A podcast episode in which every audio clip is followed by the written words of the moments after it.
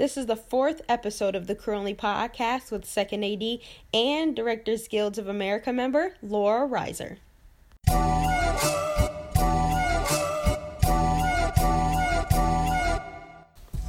Welcome to the Only podcast. My name is Jaslyn Porter, a freelance television and film professional. Each episode, I'll bring you a unique crew member from a different department to discuss their role in making a film. We'll give you exclusive behind the scenes stories and advice on how you can get your start too. Thank you for joining us today and welcome to the crew life. Hello, everybody. Right now, I have the amazing Laura Reiser here with me. She is the second AD on a feature film that we are doing here in Buffalo, New York. And I'm so honored to be sitting here with Laura. She's an amazing woman. And if I can just be honest, she has like an amazing, incredible spirit about her. Aww. Just positive vibes, I'll be honest. Um, so I am honored to be here to sit with her today and just talk to her about what it's like being AD. I hope you guys get a lot of information from this. We're going to just get into it and really get into the nuts and bolts of what it's like being an AD, how you can get into the industry. So I hope you guys really learned something today. So Laura, Yay. thank you so much for being oh here. Gosh, I'm so excited. Yes, I'm of course. So excited. I know you're a busy lady. I know what it's. I don't know what it's like being an AD, but I know it's hectic. So I do appreciate the time yeah, on a Sunday course. coming here for me. Of course. No, I'm happy to be here. I'm happy to give information to anybody who wants it or yeah. who needs it or anything like that. Yeah. I'm, so just you know, kicking it off, a second AD. Can you mm-hmm. tell us what that job is and what does it consist of? Yeah. So uh, to sum it up, it's um, the second position within the assistant director um, department. Okay. So you have a first assistant director who is connected directly to the director. And they um, they're going to be the first person that's in like during prep. They're like right there with the director. They're scouting. They're talking about scheduling they're figuring out like really the huge nuts and bolts and putting it all bunching it all into a schedule mm-hmm. and then i come in as the key second ad and i'm the right hand man to the first AD. You're the right hand man. Yeah, the right hand person. I'm the right hand uh, lady. Being. Yeah. and um, yeah, and so I, I I deal with the day to day aspect of scheduling. I, will put a put it in a call sheet, okay. which is like basically, it's kind of a map for the entirety of the day. It has the scenes that we're going to shoot, it has the cast that are going to work that day, it has the background, the extras that are going to work that day, all the elements that are needed in the scene, all the set dressing. Um, it has the advanced schedule on it, and then it has the names of everybody that's on the shooting crew and what time they're supposed to come in. So I'm in charge of making that document. So my focus is more so on making sure the next day is ready because. Okay the first AD and the second second AD, who's also on set with the first AD, they are focused on getting the day, making sure you shoot everything, making sure all the necessary elements are there on time or mm-hmm. before on time. um, and we love before. Yeah. Yes. um, and yeah, and just you know, um, uh, yeah. So they're so they're they're they're focused on like the current minute. Okay. And I am focused on the next day and the and the rest of the week. And also I'm making sure, you know, the cast is there, they're getting ready. I mean, there's a first team PA who's handling who's really there like with the cast. Yeah, okay. and, and she's she's like she's got the leash on on everybody, you know. She's like getting them through the work. That's the first team PA responsibility. Exactly. Okay. Yeah. And so I'm I'm there to make sure like all that's happening. Basically, I'm just checking in here and there, like, hey, are these actors here? Okay, great, and mm-hmm. you can take it from here. Um, but yeah, that's pretty much it. I, I'm in charge of um, hiring the production assistants along with. So you hire the set PAs? Yeah. Okay. I mean, it varies on job to job. Sometimes, like, all the ADs want to do it uh, as a group. Sometimes they want to leave it up to the second ADs or the seconds and the second second. Okay. So in this case, I did it with Matt Fleck, who Who's is yeah, he's the second, second, second on this job. So we um, it was like a two person interview kind of team. Yeah, exactly. We interviewed people like one at a time, and our interviews didn't last that long. They lasted like fifteen. Yeah, we would. I were being up front, like we would bring them back to you yeah. guys, and you'd be like, "Oh, we brought them back," and they would leave. I'm like, "That was really quick." Yeah, you know, because it's like understanding the level of experience that here is in, that is here in Buffalo. Um, you know, we were we were attempting, we were trying to hire an all local uh, staff and all all Buffalo staff, which we Almost did. Yeah. Uh, we brought in one one production assistant from uh, the from New York City. Who's your key? Yes, he's the key PA. Um, but you got to have more experience, you know, for that anyway. Yeah. So and and you know, just being in a situation where I knew that we were the learning curve was going to be, you know, an obstacle that we were going to go up against, yeah. which is fine.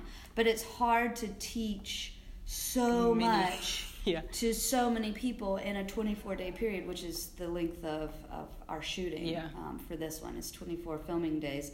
And it's really hard to grasp the entirety and the nuance of a PA position in 24 days. So you have to really be on your toes. And you have to be able to teach. And not only are you teaching the whole time, but you're also trying to make this movie. And yeah, so you're trying to do just, your job. exactly. Yeah, and that's fine, and that's great, and that's you know, and that's that's really a really interesting part of the business is the fact that you it's on the job training. But not everyone I've learned in my short time that not everyone is willing to teach. Some yeah. people, and you know, you have to be honest. Some people just want them to already know. Like they don't oh, want to hire people who they have to learn, teach. They just want those PAs or whoever to already know. And so, you know, it is awesome when you find those ADs or whatever that are like, okay, it's cool. We know you don't have a lot of experience, but we are willing to train you guys and help you throughout this. Yeah, and it's easier to. I, I guess for my my own personal mindset, it's easier for me to go into um, somewhere that's outside of New York City and mm-hmm. be willing to teach rather than being as willing to teach in in the city, which is why do you I say that? Work.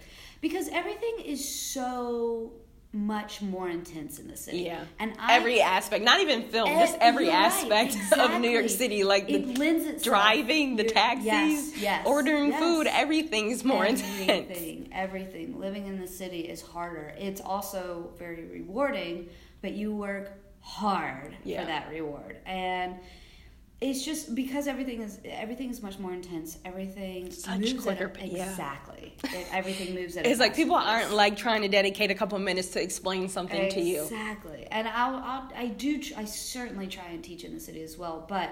I'm from. I grew up in South Carolina, and that's where I started working. Was okay. in South Carolina as a PA. So for me, so I had when I finally moved to the city, I moved to the city as a PA. I'd been PAing at that point for two or three years. And then you moved to the city after two years of being in South Carolina. No, I was actually um, I was up and down the East Coast. I worked in South Carolina, North Carolina, Georgia, and New Orleans. The oh, last cool. place I was in was in New Orleans. Yeah.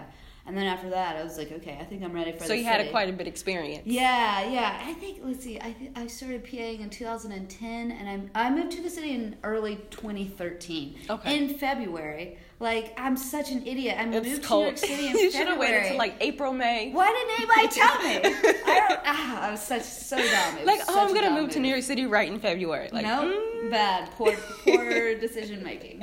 Um, and I had no idea how much more difficult it was going to be. Yeah. No, I was completely blindsided. Um, so, what ways would you say that it was difficult in? It was well, the structure of the department is a little bit different in New York City. Oh, really? And yeah. How so? Well, outside of the city, we run it. So on this job, on this Buffalo job, we run it like we do a city job. But on most places, like in, in most places outside of the city, there's a base camp PA who mm-hmm. get first team ready. They're in charge of doing the exhibit G, and they're in charge of doing the PR, and they're in charge of like getting manpower for the call sheet and then once they get first team ready, once they get the actors ready, they send them to set. And then there's another first team PA that watches out for the actors on set. And in the city, it's not like that. There's a first team PA and a first team PA helper.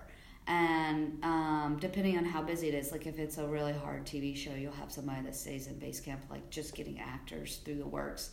And then you'll have that first team PA, like going back and the other, the other, the helper like getting breakfast, getting food, like washing out for them on set. Yeah. And then on top of that, you have a paperwork PA that handles um, the PR and getting manpower. But the first team PAs handle the exhibit G. G. So it's just the structure is completely that is interesting different. that you said that because in georgia we had the base camp exactly. pa and then the first team exactly. pa which i didn't even realize the difference because yeah. when i interned i kind of helped out the first team pa mm-hmm. but he mm-hmm. was responsible for like one of us had to be at base camp he had to yep. handle the exhibit g so i didn't even like it's interesting that you say it now because I, I, didn't even realize yeah. the difference yeah it's really different and i mean it's little stuff too it's like outside of new york city if you have picture cars on the set like mm-hmm generally the transportation department has a picture car coordinator who does all that stuff. But in the city, and also I think I think it's the same in Boston as well. I'm not entirely sure, so I don't want to say. But uh, in the city, um, all the picture cars are handled by the property department. And when I first moved to the city, I was blown away by that because in my mind, I was so used to the transportation department, which deals with every other aspect of transportation. Cars. Exactly. It made so much sense to have a picture yeah. car coordinator with it like, within the transportation department. And I got to the city, I'm, I was. It's so silly because it's yeah. so little. It's so small. But you don't looking know. back on it. But to me, it was such a big, big like it was such a big deal because it was such a restructuring of something that I thought was so set in stone mm-hmm. everywhere else, and it just wasn't. wasn't. Yeah. So I had a lot of stuff to learn moving to the city and a lot of readjustment a lot of readjustment you got to be flexible and like be ready to readjust exactly. the things that you think you've learned and be ready to kind of reprogram and do it differently That's based on exactly where you are. Right. Yeah, and it was a very hard transition for me. The first year was very hard moving into the city. And so when I'm working on jobs that are outside of the city, even if they're still in New York, they're still mm-hmm. of course they're still outside of the city. Um, and it was just and so I'm I'm because I started outside of the city, I had this rough transition into the city and now I get the the the privilege of working outside as well as as in the city as well.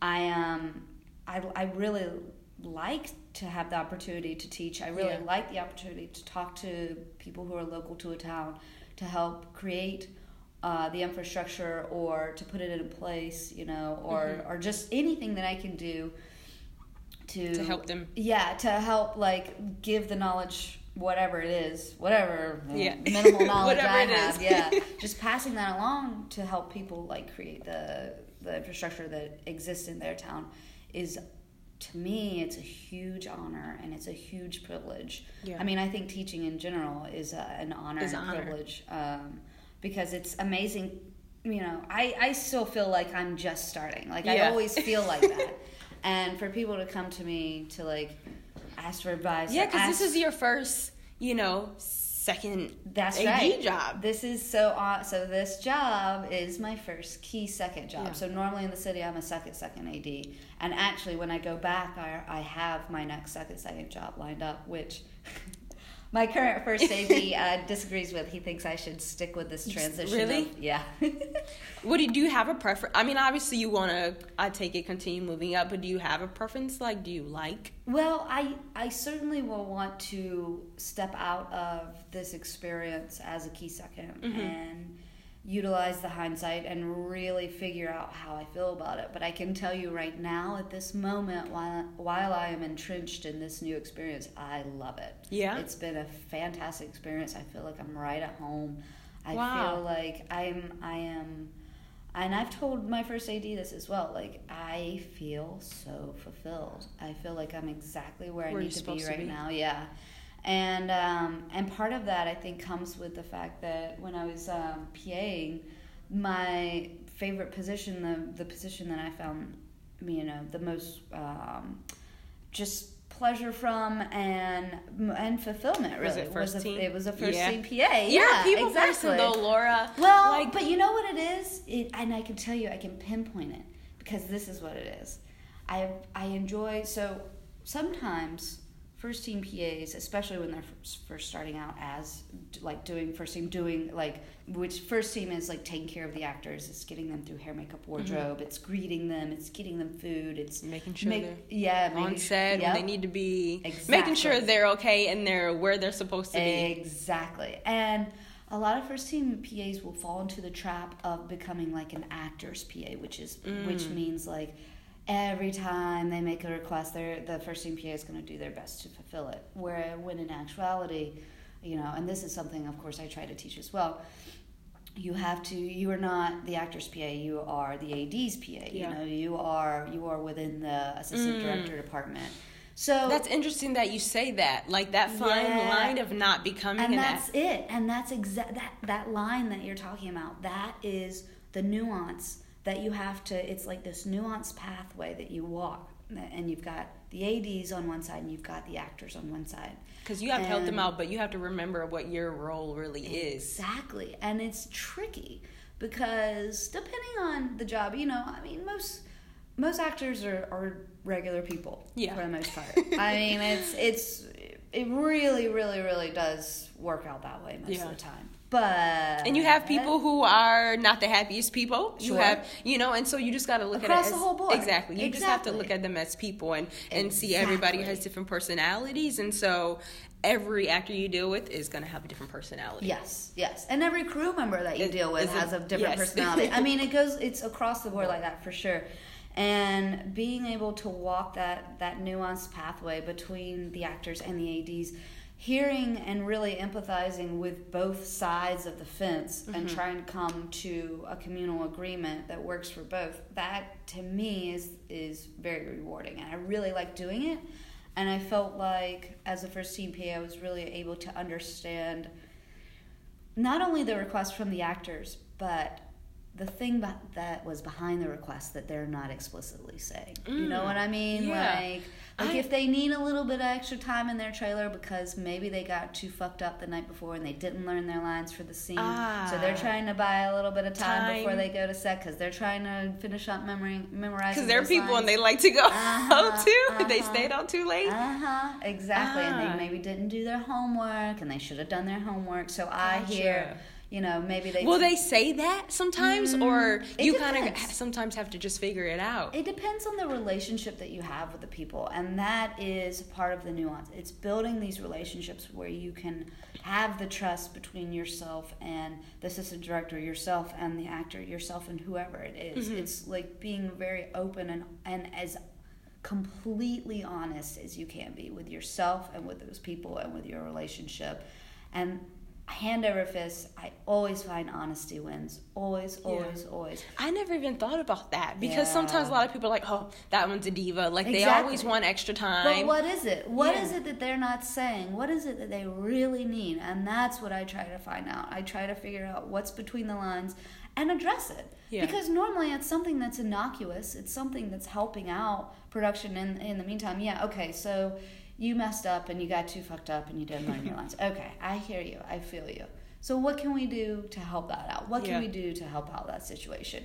And you know, and and I try to approach. You know, I try to take the information that I have and approach the ads or in you know the first the first AD uh, who's in charge of running the whole day, scheduling the whole day, keeping the entire company on time and finishing the day on time you know, I would try to go up to that person and just explain as honestly as I can. Yeah. And I would say 85% of the time, people are if you if you approach somebody with honesty and you explain what's going on as to the best you don't really ability, give them much choice exactly like you, people people are going to try to work with you like yeah. this is a communal effort this is a team effort like because you don't want to because the thing is too you don't want to bring them on right if they're not ready and now the director exactly. is like yeah frustrating what's going, what's going on, Yeah. so sometimes you're like you got to fill it out like mm-hmm. okay is it worth more giving them a couple extra let them have exactly. 10 minutes or something exactly. or bring them out and then have the director and everybody frustrated and you have to do it over exactly. 10 times anyway exactly because they're not ready because it's like you know you could make something up like you keep knocking on their trailer door and they're not responding or they're not willing to but they're they're gonna get frustrated really, at you maybe. exactly. All you gotta do is just go to your boss and be like yo this is what's going on. on. I'm so sorry but can we have an extra 10 minutes? And they'll be like no problem. And that'll give and they'll be able to go and tell the cinematographer like yo we're running 10 minutes behind. If you want to make any tweaks to the lights you know if you you go to like the props department hey you know we got an extra two minutes you just tell people what's going on mm. and then you try and you know you try and make up that extra 10 minutes somewhere, somewhere else. else if you can. You know, that's so amazing that you say that because I think sometimes being a PA, it's like you you're nervous, right? Like sometimes you're scared, like you don't want to go say mm-hmm. like they need ten minutes because you're like no, like they're gonna scream at me, like I have exactly. to get them ready, and so sometimes you're just fearful to like yep. be honest and say yep. like look, this is really what's going on. You yep. want to kind of be the hero and try to figure out a way to make it work, and exactly. sometimes. Exactly. It just doesn't work that way. And one thing that I've actually been talking in depth with my first AD on this particular job is one thing that you always try to teach P, uh, PAs is inter- interpretation, mm. interpreting the information that you're given and not just relaying it. And mm. that's and that's that's another that's that's a nuance of the job and that's a difficult thing to learn because in order to interpret information you have to understand the scope of the entire project and yeah. how whatever information you're given affects like who it affects and which departments do you have an example so it would be like um, hmm, what would be a good example of that um, I'm trying to think of a real life example of something, of a piece of information that you would have to interpret. Um,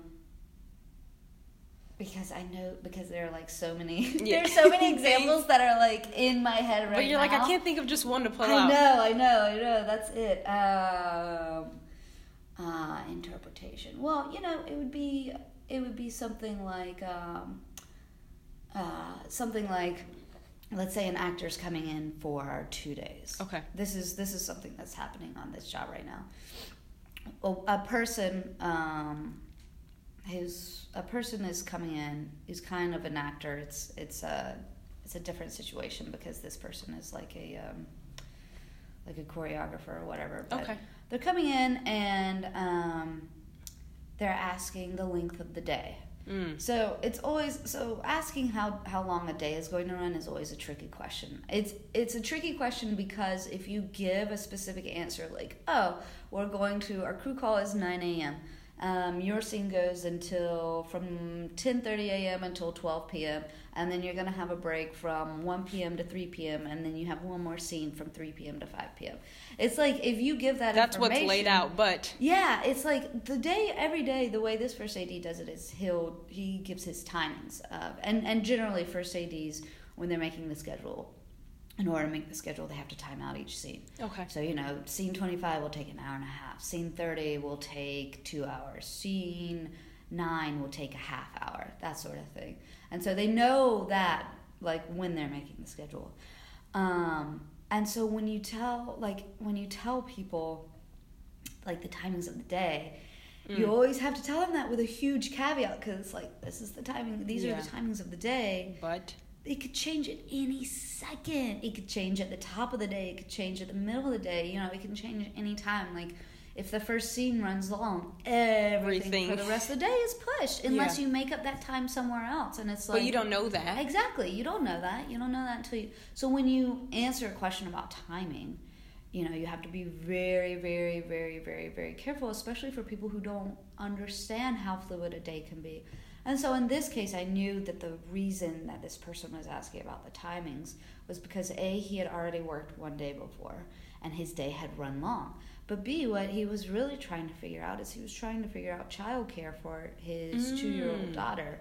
Yeah, who was in the city. And so he's trying to wow. figure out She set up childcare for her in the city? Should he bring her up to Buffalo and figure out childcare up gotcha. here? So okay. understanding like what the question and did the they question. say that or like so how did you you know figure that out? So in this situation, you know, I told him what was up. I, this was all via email. Okay. So we had an email thread going. So I told him um, what he was looking at for his day because when he had come again, like I said, when he came earlier. Um, he his day had run long and he had a huge wrap out because he had to get out of all this special effects makeup mm. and that took a long time. And then he had to like rush right to the airport, airport. so i wanted to make sure like he wasn't going to be caught yeah you know, running late exactly. or in a bad situation. Especially especially when it involves a child. Child. Yes someone's child. That's huge huge huge. So when he sent me his response he had mentioned like, "Oh, I'm trying to. All right, I'm trying to figure out childcare. Thank you for the information. I think I'll do this, this, and this, so I won't have mm-hmm. to worry." And I was like, "Okay, great." But knowing where he's coming from, yeah. knowing what he's trying to set up, and just knowing what people need, and oftentimes I'll ask. I hear your. I'll say, I hear your question. What is the question behind the question? What are you trying to That's figure so out? That's so important to it's do that. So I've never important. thought about that, and I don't so think maybe important. a lot of people do. Yeah, just tell that. me what you need Tell me what you're trying. And sometimes I'll even say like I'll ask a question because it's like, you know, it's like. Uh, yeah, I'll say like, okay, like I'll talk to my first AD. I'll be like, yo, what time do you need? Um, what time do you need number three? Then mm-hmm. our number three actor on set, and I'll say the question behind the question is she wants time to do a, a self taped audition before she goes mm. into hair mm. makeup and you know she'll, so she'll do the audition and then she'll So do you the ask them the makeup and then question, but let them know why you're really not just like it's this time. Why do you need to know? Exactly. Hmm. Yes, and that's why, like, I want to, sh- I want to demonstrate that I know the correct question to ask, but then I want to let them know this is the reason why I'm asking because letting them know that reason might reveal another answer. It's Yeah. like, oh yeah, like we'll we'll want her to be ready by six thirty p.m., but realistically, we're probably not going to get to her until seven fifteen. Great, that Gotcha. is exactly the information I, I need to know. Mm. So that's that's it. That's it's just it's figure it's just being as honest as you can and interpreting the information and not being scared to like, you know, yeah, sometimes you're gonna have to give some disappointing information information sure, or news yeah. to people and you just gotta deal with that. And Yeah. That's that's the part that, you know, but where if like if you go up to a person and be like, yo, I need an extra ten minutes, maybe they'll get pissed in that one second. But then it's like It doesn't right, last well, long. I've always, you know, it usually doesn't last on that yelling or whatever. Yeah. Like it'll come and it'll hurt, Yep. but it won't be there forever. In the next won't. hour, you'll be like, all right, that's past us now. Exactly. Yeah, and and that's part of it too. Is just like being able to develop that that thick skin. It's like okay, I'm sorry. This new information is disappointing. I got it to you as quickly as I could, so Yeah. we could figure out an alternative solution. Because that's what filmmaking is. Like you've already mentioned, you've Yeah. already said that. Like it's everything is fluid. Everything is It can change at any Yes. second. Yes, It's all just- these people, you know, working in their own areas for one Yeah. common thing. Like Yeah. everybody has their own part, and they're just trying to accomplish just one thing at the end of every day. Yep, exactly. Like that's, just. That's it. That's making a movie. Yeah. I want to transition a little bit. yeah. Two parts because we mentioned your PAs. Yeah. Um, so when you are interviewing PAs, Mm-hmm. we talked about it a little bit, but what are, what are some things that you're looking for when you know if there's a PA who wants to like work on set? You know, what are some things that you're looking for when you're talking to them? Okay, I'm gonna say this very clearly. Yes. I, I, uh, I was so shocked. So I love the PAs that we hired. Mm-hmm. Every single one. I'm so proud of them. I cannot speak highly enough about them. I love them so dearly, and I'm so proud of them. But I But- probably interviewed 15 people to be production assistants. Mm-hmm. And out of everybody that I interviewed, two people brought hard copies of their resume. Resume. I was shocked because it's like to me, if I see that the majority of people aren't bringing a hard copy, I'm like, wait a minute, what am I missing? I'm Yeah, like is this something that we don't do anymore? Yeah, like, well, exactly. That was my thinking. I was like, wait a second, have I? like, I- are we moving into a new time? Like, it's fine, but did I just miss it? Yeah. did I miss that transition? So, um, and I think one reason was because when I was reaching out to everyone, I reached out to everyone via email and I They- asked them for their resume and they all sent it to me as an attachment. And so for me, I printed out everybody's resume and I printed out a copy for my second second who was interviewing with me. So they think, oh, they already have it. That's ex- I'm I'm guessing that's the But you're still supposed to. I, I've I've always been taught that like you're still supposed to bring it. Yo, you should bring. I when I go to a resume. I mean, when I go to a resume, when I go to an interview, I bring no less than ten copies of my resume. Wow. I have I never brought, been like, interviewed. four. I've never been interviewed by more than four people Yeah. or five people at a time. Actually, I've never you been never know. interviewed by f- m- more. Yeah, but you don't know. You don't know. So I'm not gonna. I'm not gonna risk it. Like I only got three, but there's five people here. Yeah. Oh man. I'm not gonna. Yeah. I'm not gonna look like a jerk. So it was so funny because I noticed that every single time, and I I wanted to call people out, but I was like, no, everybody's nervous enough. Yeah. I'm not gonna. Like, where's I'm your resume? gonna- yeah, I'm not gonna fuck around with that. that that would just. Imagine if you did though. No, it would be so bad. It would. I just. Yeah, it would not have been. Uh, it would not have helped any of us doing. When you were interviewing with your second second, did he mention anything about it? Like, did he think it was like odd that they weren't bringing it? Or Well, in between interviews, I turned to to him and I was like, "Yo, like nobody," and he nobody's what's up with nobody bringing resumes? He was like, "I know what is going on." So I mean, whatever. So anyway, always bring a hard copy of your Yes. resume. bring a Um, couple. Bring multiples if you can. Um, Uh, if you so I, and I'll just tell you the things I do for interviews when yeah. I'm being interviewed for a job. I'll bring in um, in a plastic folder. I bring my resumes. I bring a notepad and I bring a pen. Okay. And I before I go into an interview, I try to think of questions that I want to ask. A because I generally have questions, mm-hmm. but B they're always people are always going to ask you if you have questions, and it just it just looks better if you ask a question, even if you don't have. I mean if you want the job, you probably have a question. There's a yeah. good chance that your questions will be answered before you get a chance to ask them. And it's fine to say, here's my list of questions, you've answered all of them. Um, chances are they probably won't.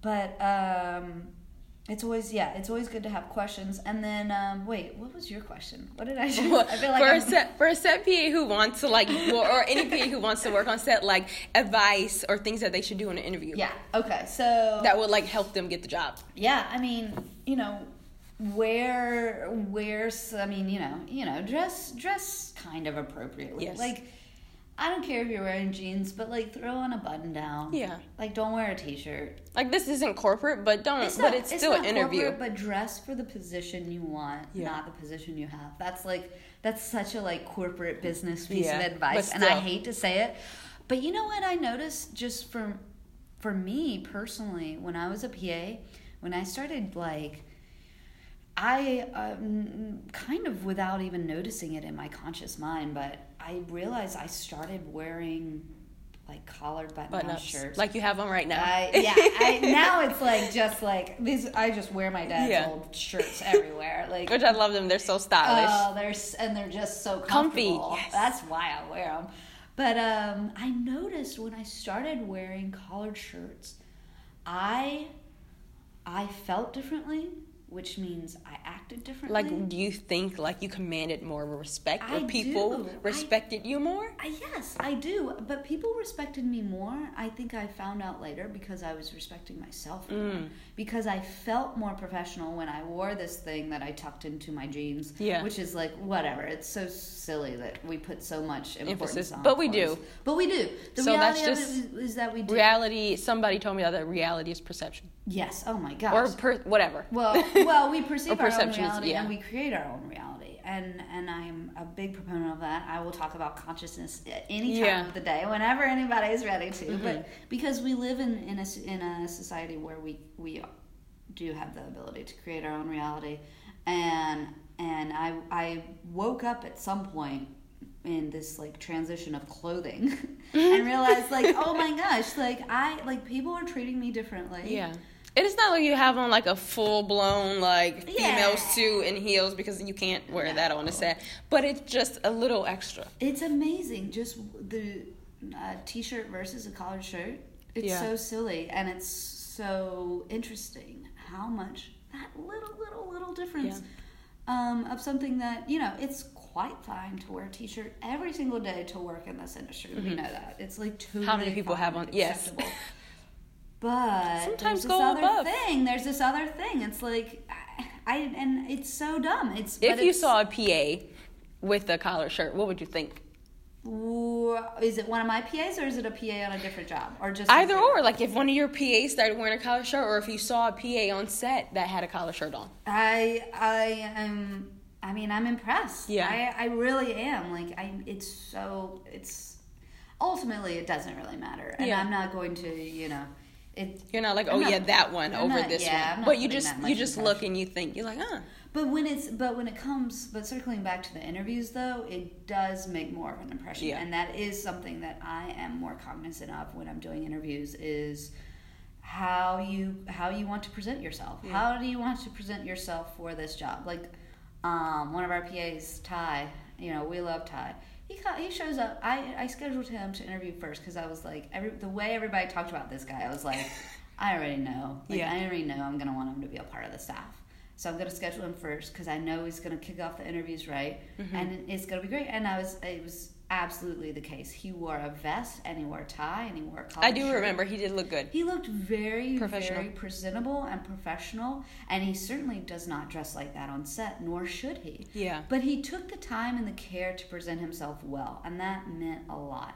And like you said, you certainly don't have to wear a suit. You Yeah. don't have to wear a skirt. You don't have to. Sometimes I- people will look at you weird, like, why do they have that on? Like, you're gonna get dirty lifting stuff, picking up Yeah, stuff. Yeah, you just definitely shouldn't dress like that on set. There's a, certainly a different code of dress on set, but like, but in the interview, I appreciate the extra effort because when we were interviewing other people, you know, there were people who showed up in t-shirts. There were people who showed up in Like know, set wear, which yeah, yeah. I mean, there was one person in particular that showed up. Uh, well, anyway, I, it, it just it, it means a lot. If Yeah. you present yourself well, it is noticed, and I certainly noticed that.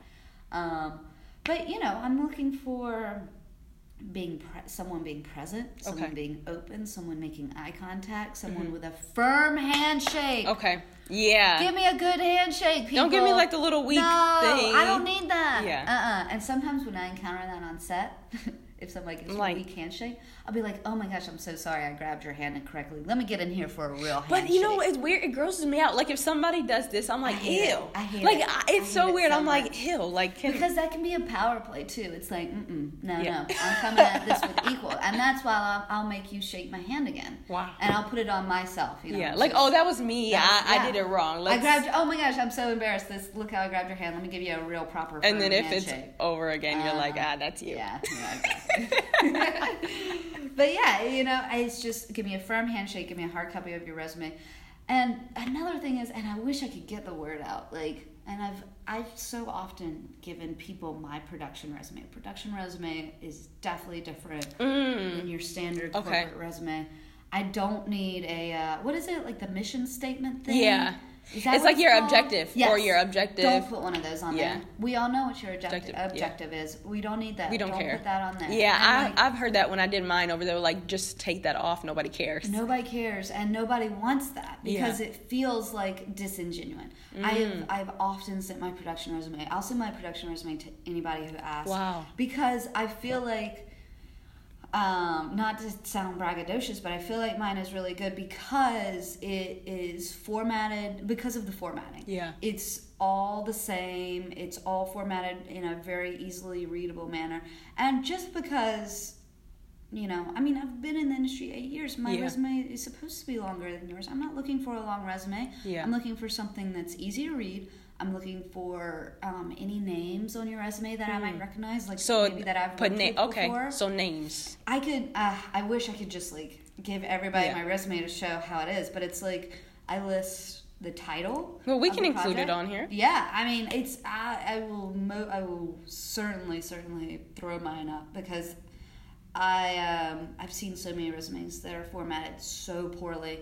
And I, you know, it's not it's not necessarily it's for me it's not a It's just not formatted for this. Exactly. Or or it's like it's all over the place or whatever. And if you ever email your resume to someone, please don't send them a Microsoft document. Word, yeah, it should be a PDF. Yes, please. It's so easy. Yeah. You can Google that. All you do It's is save as. a PDF. PDF. It's so easy to do that. Yeah. Um. Yeah. so- Specifics. like if they have all of those things, you know, they got a nice resume, but you're interviewing five different people and say there's only three spots. What are those three candidates going to have that the other ones don't? And it could be more experience, but other things in general, like what are you looking for where you're like determining, nope, these three people and not those other two? Yeah, it's hard to say because there are so many variables with that. Because uh, one of the biggest variables would be what are those three positions that are available? Is it Mm. running first team, background, and doing paperwork? Like, are those the three positions, or is it key, walkies, and a helper position? Like, Yeah. It just would really, really, really depend on the position that you're interviewing Gotcha. for. But if you're speaking more generally, I mean, ultimately, I'm looking for someone who is present, who has a good attitude, who has a good work ethic, who is willing to stand on their feet for a minimum of 12 hours a day. Yeah. Minimum Who- minimum. yes. minimum. I mean, generally, it's going to be closer to like 14, 14. 14 to 16 hours, yeah, realistically. Yeah, let's just be honest. Yeah. I mean, I'm looking for people who have a strong work ethic, who have a good attitude, and who have the hustle. Yeah. That it honestly it comes down to those three things. If you have a good attitude and you're willing to learn and you have a strong work ethic, I'll teach you all day yeah. long. I mean, I could like I mean, that's not. Uh, I I kind of want to. Uh, I'll throw out Rachel's name right now yeah. because I'm so proud of her because I think this is her been, first time. Yeah, she's never been. Not only has she never been a production assistant before, she's never been a first team PA yeah. before, and that's one of the hardest, most nuanced positions. But in her interview, as soon as the interview was over, I turned to Matt Fleck. I was like, "That's who I want to run first team." because it wasn't a. What do you think it was for her? For her, it was she was there. She made eye contact. She had a good personality. She was willing, like she dealt with her nerves well. That's another thing. Mm. In, in, in, interviews, you're gonna be nervous. nervous. That's natural. Like you. Ha- you will be nervous. Yes, that is okay. you will be. they know okay. you're going to be nervous. Yes, um, but Rachel, she was there, she was present, and she wanted it, and I could yeah. see how bad she wanted it and I knew that she would work hard, like the way that she. Like you knew she wasn't gonna know everything, but she would work hard. Exactly. Yeah. And I knew that she was up for. I could tell in the interview that she was up for a challenge, no matter what. And mm-hmm. that, I told her the first week that she was working, I'm like, you're a freshman in a senior class right now. Yeah. You, if you, if this was, if you were in the city, you would not be doing this. This is not how we would do. You would be doing this inch by inch, mm-hmm. day by day. you would start off as a first team helper, doing things that are like at your skill level. You don't have the luxury of that. Yeah. You're fucking in the fire right now. And I know That's just that how you, it is. And, and it's how it is. And I know you're intelligent, you're present, yeah. you're awake, and you're able to take criticism as constructive and adjust. And adjust, exactly because you have to make those changes like when they're given to you you mm-hmm. have to change and adjust accordingly exactly yeah so that's it i mean yeah. it's like honestly it comes down to are you willing to work for that long mm-hmm. and within that can you have a good attitude for that yeah. long that's really what it comes down to because you're spending you're you, so many hours with them. This is your new family. Basically, yeah. You're not. You're when you go home, you're just there to literally sleep. That's, that's it. it. I go home and just go to maybe, sleep and shower. Hopefully. Yeah, hopefully if you can get one yeah, in. Yeah, like that's it. This is your new family, and it's like I want to spend. I want to spend time like. I want to spend these days with people I enjoy. I'm yeah. not spending people. I'm not spending time with people that are miserable. Like if I can help it, mm-hmm. and I try to set that tone, and I try to keep the vibes like as positive as possible. As you can. Yes. Let's get specific. Yes we'll go through each you know pa position you just one thing that you know for first team for key yeah. for the walkie base camp one thing for each so let's start with base camp one thing well in this situation and because we're running it in the new york style mm-hmm. we so don't we really don't. have a base camp pa so um, I would say if I were to just go from top to bottom, I would probably start with the key PA. Okay. Um, the key PA is uh, he or she tells all the PAs where to go, what where to be. They set all the lockups. They run the, the PA department. They yeah. run the staff of PAs, and they fill in the gaps. Um, they fill their they um, you know they're they're by the director if the second second or the first AD can't mm-hmm. be by the director or they're on set if the first AD or the director, I mean, or the second second can't be on set. Okay. Um, they are setting all the lockups, so all the additional PAs, they're hiring all the additional PAs. They're knowing mm. where those additional PAs are at all times. They're gotcha. putting them on street quarters. They're relieving them from lockups. They are running the, the PA PAs. staff. Yeah. Okay. That's what the key is doing. The key is a very hard job, and that's why generally the key gets paid a little bit more yeah. hourly. So what are you looking for? Um, for experience. Okay, they that's got it. Really, yeah, that's the, honestly like you can't be a key if you're not experienced. You just it's it's just. So how does it work usually when you transition? Like when you take that step to become a key PA, mm-hmm. has it that you've maybe done all the other PA positions, or yes. like what is how do you get to that next step of being a key PA? Um, ideally, you have done all the other PA positions at first, um, or, or at least once. Yeah. Um, you've been in it for a couple years. Yes, certainly. That's not always the case, but if you're talking about like a uh, like a TV show in Brooklyn that's being filmed yeah. in Brooklyn, you're gonna you're just going to want to have more experience because yeah. you're going to flounder otherwise. Yeah. And a lot of times, like at that point, if you're trying to transition into a, a key position, you, there are a lot of times you can like key for a day or two. Like mm. if there's like a tandem unit that's being shot, like a TV show is like on their second episode, but they have a tandem unit for one day of yeah. stuff that they ha- that they didn't get for their first episode.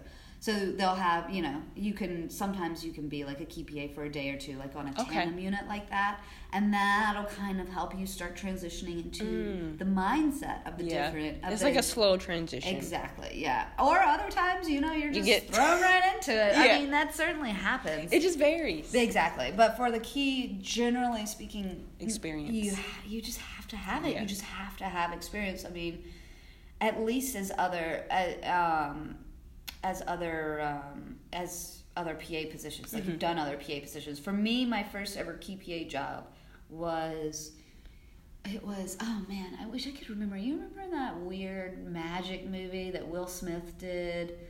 It was. Was uh, it with um that lady Ro- Margot Robbie? Yeah. What was oh, that movie I don't remember, but I love that movie. Oh yeah. Uh, uh, I want to look it up. All right. Here. Oh man. Yeah. So anyway, we did. I'm trying to think. What is it called? We did. Uh, I can't remember the name. Uh, oh, it was so good. So the first time I was ever a key PA, they did a two.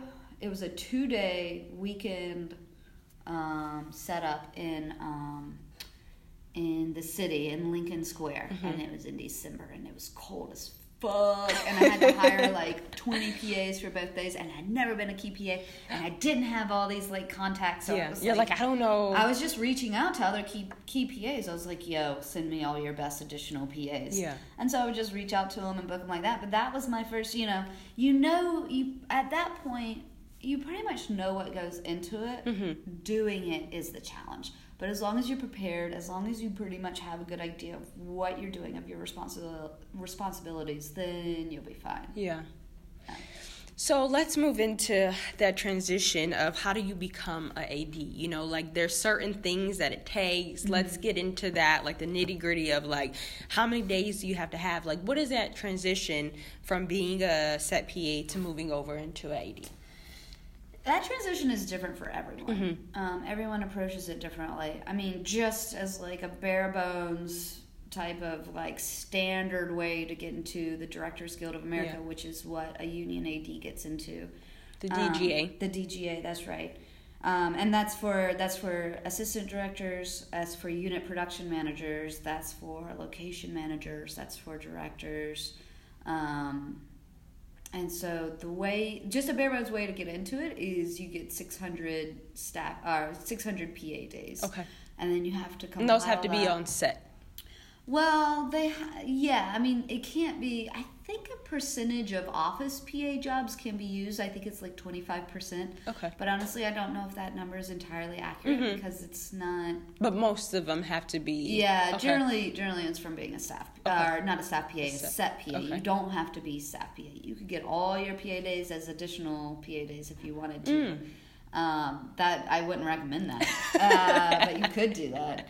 Uh, so I never you, even thought about it like being an additional like for yeah, all those days. Yeah, you could do that, but you'd probably drive yourself insane because it's really tough. Yeah. Like after a certain point, being an additional, additional PA because it's just so like if it's something if getting into the DGA is something you really want to do, like you're gonna you're just naturally going to want to do all the different yeah. staff positions. You don't want to just keep being in additional. Exactly. You're not gonna like learn as much. Mm-mm. No. Um, so you submit your 600 days to the guild. You have to do it. Um, there's a whole way to do it. Like you have to put together a binder. What has to be in the binder? So you, it has to be either call sheets or PRs or both. So call sheets from all every single job, okay. every single day you so you're gonna have to, 600 call sheets in there. You're gonna have a minimum of. Min- okay. Yes. When I turned my book in, I turned in 720 days. Okay. Because that meant that 120 of those days could be wrong, mm. could be mm. thrown out, could be not accepted for, for, some yeah, reason, you don't and know. I would still get in. Okay. I knew that they were all going to be good because, like, I'd already talked to the women who yeah. are at the um, the CQL, the Commercials Qualifications List office, and they're the ones that look through all the books, and they're the ones. That what is that called? It's the commercial qualifications list for the DGA. It's actually a third party to the DGA. The DGA itself is not the one that looks at all these books. Mm. They hire that out to a third party affiliate who um, is is certainly um, there's they're sister companies, Okay. but they are not the same. It's it's not part of the actual Yeah. guild itself. So you submit your binders to the CQL, the, um, and then you're on the QL, the qualifications list, before you Hmm. actually are a member of the Directors Guild of America. Gotcha. Okay. So basi- so the bare bones of it is you get your days, you put together your books, you submit your books, you get approved to be on the qualifications list for the DGA, and then you get your first job. Hopefully it's a staff job. And then you join the DGA on your first staff job, and then you're a part of the DGA. You have to pay your initiation fee, you have to pay your dues, you got to pay all that. So what are those dues usually? I mean, it could vary, but what are like the general prices of the dues and all the fees? So I joined. So if you join on a low budget agreement job, Okay. which is like I think the one I joined on was like a maybe a two or three million dollar movie. It might not have even been that Mm-hmm. Which much. to It some might- people like that's a lot of money, but for a Oh, fi- it's so for a film, it's, like so oh nothing. man. it's so nothing.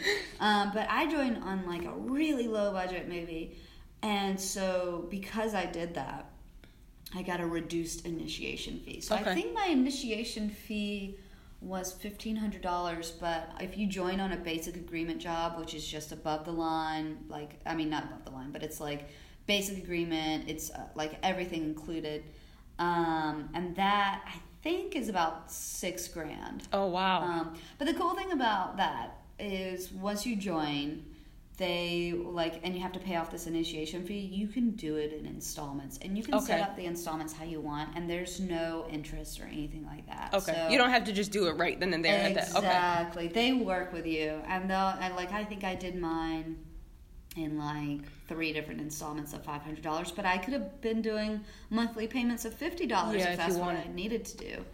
Um, and then after that, you um, you pay quarterly dues. So every three months, you have to pay dues on what you have earned in the past. Is it a months. percentage? It is a percentage. Okay. I don't know what that is because um, I could like I could definitely look up what the I'll include it in later. But it's yeah, but it is based off of what you make. It's based off of your gross earnings Mm, for those three months. net. Yeah, Okay. exactly.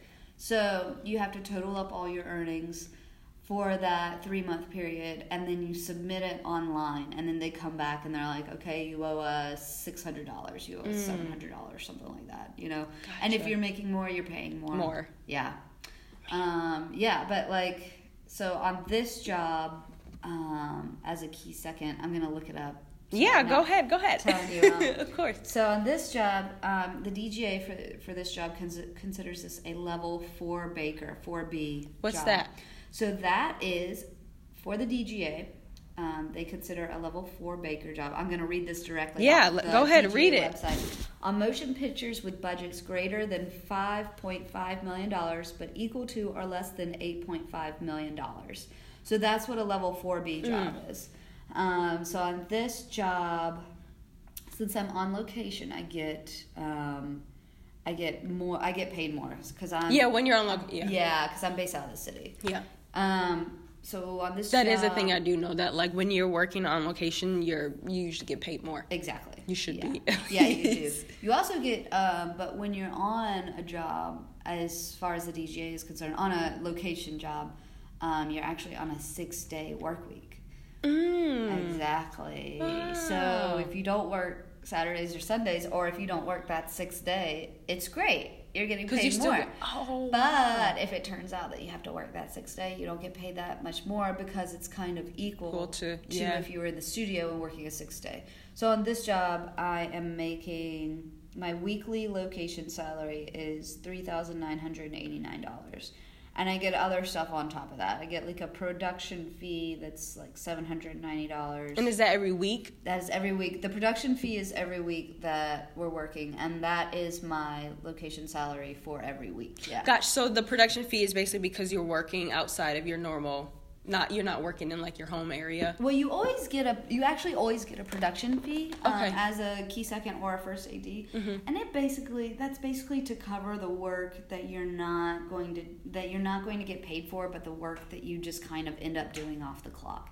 Like uh, yeah, that's like, true because you might have to go home and yeah, yeah exactly. they know. Like you got to talk to actors or you know, like this weekend, like I've been like dealing with a couple things with the actors. Like um, you're always working though, pretty kind, much. Yeah, kind of always working. So that's why that number is so high. It's for which covering, I think it's I think it's you know accurate because you guys are working like outside of just the production hours yeah. that we're filming. Yeah, exactly. So it's basically covering that, um, and then you know you get other stuff on top of that. Like I get per diem because it's a location job. I'll get which is like to cover you for food and stuff. It's for meals. Yeah, okay. exactly. So I get sixty dollars a day. That's non-taxable, which is nice. Um, and, and, they then, they pay for your housing. Yeah, like so they're putting yeah they're putting us up in a hotel. Um, I could, you know, one option that you can do on location jobs if you want to, if you don't want to stay like in the crew hotel, you can take the money that they would be and find your own place. Exactly, okay. like an Airbnb or whatever. Um, so yeah, so those are just the that's just the bare bones minimum, and like if you're on a basic agreement job as a key second, you're getting paid even more than the numbers that I just said. Yeah, um, it goes up. Yeah, so it, I mean, you know, you are compensated you are certainly compensated for the work that you do. do. Yeah. But you, I mean, which is why the dues are so high, like the fees and yeah, the dues. Yeah. But like being in the DGA, they also have. I've heard at least they have like a pretty good. I think like um like a retirement program or they like a uh, uh, yeah a pension plan. I heard that it's like pretty. And how is their health? They have like they have health.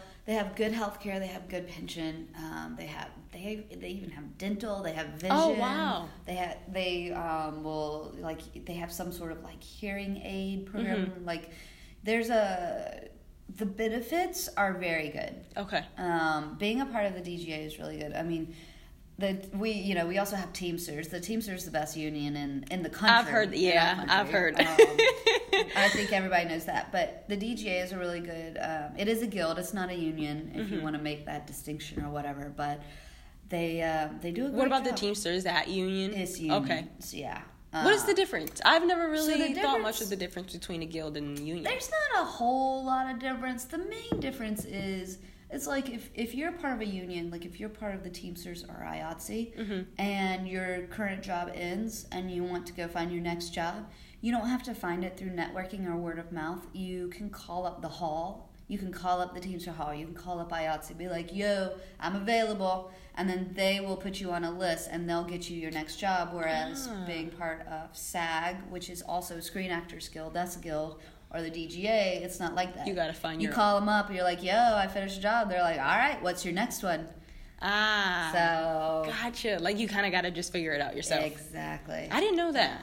Except for the one caveat in that, and also it's something. Um, it's another way to get into the DGA is the training program. There's a DGA training program mm, that I've is, heard of this like yeah, slightly before. It's it's a pretty it's not something that's very easy to get into. Mm-hmm. Um, but it's a two year program. I think they get you like a laptop and um, they get you your jobs. And they'll find wow. you jobs for two years. And you're considered a DGA training, and you'll get paid um, generally you get paid just a little bit more than a PA. PA. Okay. And then at the end of those two years, rather than having to what you would normally do, you'd have to submit your book and do all that to get into the guild. But if you're a trainee at the end of those two years, you can just join the guild. You don't have to do any of that oh, stuff. Wow. You don't have to submit your book. Which I mean, you know, where that, is that offered? Um, you have to go to the website, the DGA website, okay. to apply for the trainee mm-hmm. program, and then that's also through um, that's run by Sandy Forman, who is a wonderful human being. She's lovely, and uh, she does all the the final interviews and all that stuff. And um, uh, and she's the one who puts those DGA trainees on different jobs. Wow. So you, for those two years, you're not able to to choose your jobs. If you're part of the trainee program, you just get put. You just got to go job to job to job to job, and that's not necessarily easy unless that's what you're looking for. Yeah. Unless you don't want to have to worry about finding your next job. Mm-hmm. Um, but anyway, yeah. So that's that's another way to get into the guild. I forgot where I was going with that. Uh, How to kind of get into becoming into the DGA? Yeah, becoming an AD. Yeah, so I've heard like uh, so uh, isn't there like another way like sometimes you can kind of just get like placed like if like a job or a production hires you and like they say okay we know you've done like AD stuff on non-union jobs like if you work on a union job sometimes they will kind of like I guess like bring you on, and that's kind of how you get into the AD. Yeah. So you. Said I don't think that happens all the time, but yeah, I mean, I can't remember what it's called. Um, well, sometimes you can get a waiver. Okay, yes, that's um, what I was trying to think. Yeah, of. sometimes that's not super common. Um, Matt Fleck is joining the job, the guild on this job. Mm-hmm. Um, I'm not sure, but he still has to do all the normal stuff with like mm. submitting his paperwork. Okay. He'll have to do that at some point. Um, which again, that's like all that yeah. paperwork is like. But sheets. he didn't have to like does he still have to kind of go through the process of having 600 PA days, or his is a little bit different? His is a little bit different because you can join the guild um, as an AD with your AD days. So you can mm. join. You don't necessarily. So mo the mostly people join as a second AD. Okay. So it's like there's not technically like uh, there's not technically a second second position in the guild. Everybody just joins as a second AD. Mm, I didn't know that. But yeah, because it's like the idea. The reason it's a second second AD is because it is the second level of second AD. I always thought it was weird. Job. Like, why isn't it just third AD? well, in LA, it is. Oh, really? Yeah. Because I'm like, what is this second, second, second? I'm like, what? I always because thought it was weird. Everybody is a second AD. That's why. The difference is being the key second, so the the main second AD, or the second second AD. Mm, but you're both second, second, ADs. Gotcha. You're both in the guild as second ADs. The only oh. difference is your duties on set and the pay that you're getting. Is different. Because the second second is getting paid less than the key second. The key yeah. second is getting paid less, less than, than, the, the first. first I want to thank you all for tuning into part one of the fourth episode of the Crew Only podcast with Laura Reiser. If you enjoyed listening to her talk about how to join the DGA and what they look for when hiring set PAs, make sure you stay tuned for part two of the conversation if you learned something new, if you found the conversation interesting, or even if you didn't like it, send me a DM on IG at Jaslyn Porter. I want to know what you thought about it. Share this podcast with your friends. I want to make sure we get this information out to anyone who wants and needs to hear. Make sure to like, subscribe, and give us a review. Stay tuned for part two of my conversation with Laura Reiser. You don't want to miss it.